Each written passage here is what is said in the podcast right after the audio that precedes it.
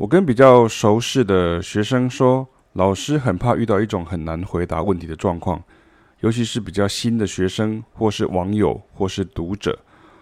我姑且称之为问问题的艺术哦。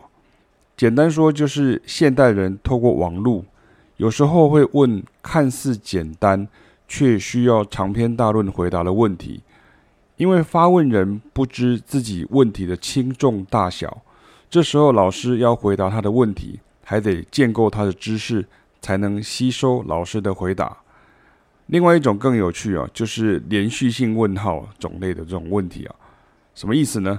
发问者呢，想先确认是不是这样那样，但是他的下一个问题呢，是他猜想的、假设的，或是主观认定的。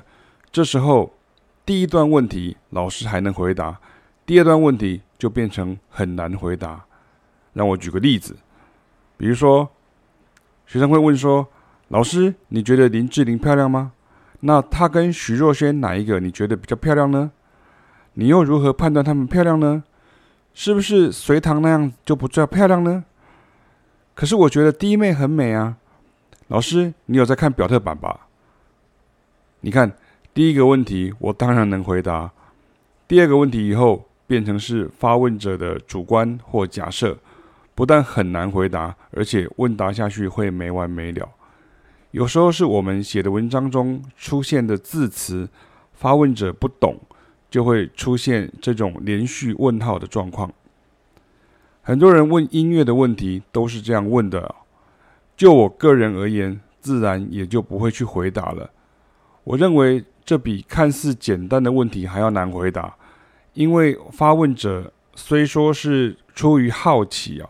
但是这个问问题的方法其实形成了一种困境啊，感觉没有重点啊，老师自然也没办法打到痛点的回答你。当然，学比较久的学生就比较会问好问题了，老师也就能根据主题与范畴给出适切的方向及做法建议。而网络上最常见的这种聊天式问答法呢，以及盖楼啊，甚至歪楼式的问答法，就更不用提了。纯粹轻松搞笑没问题哦，但是要认真求知啊。后面这两种问答法是下下策哦，不是我们正经严肃，是那根本就叫做浪费时间与生命。有时候也有很多是一时热血啊，就要问很多。但当发问者呢，甚至不知来由的这种网友呢，他又要转移注意的时候呢，你的问答呢，就像打水漂一样啊，有去无回了。至于老师是否就一定要有问必答、有求必应呢？当然不。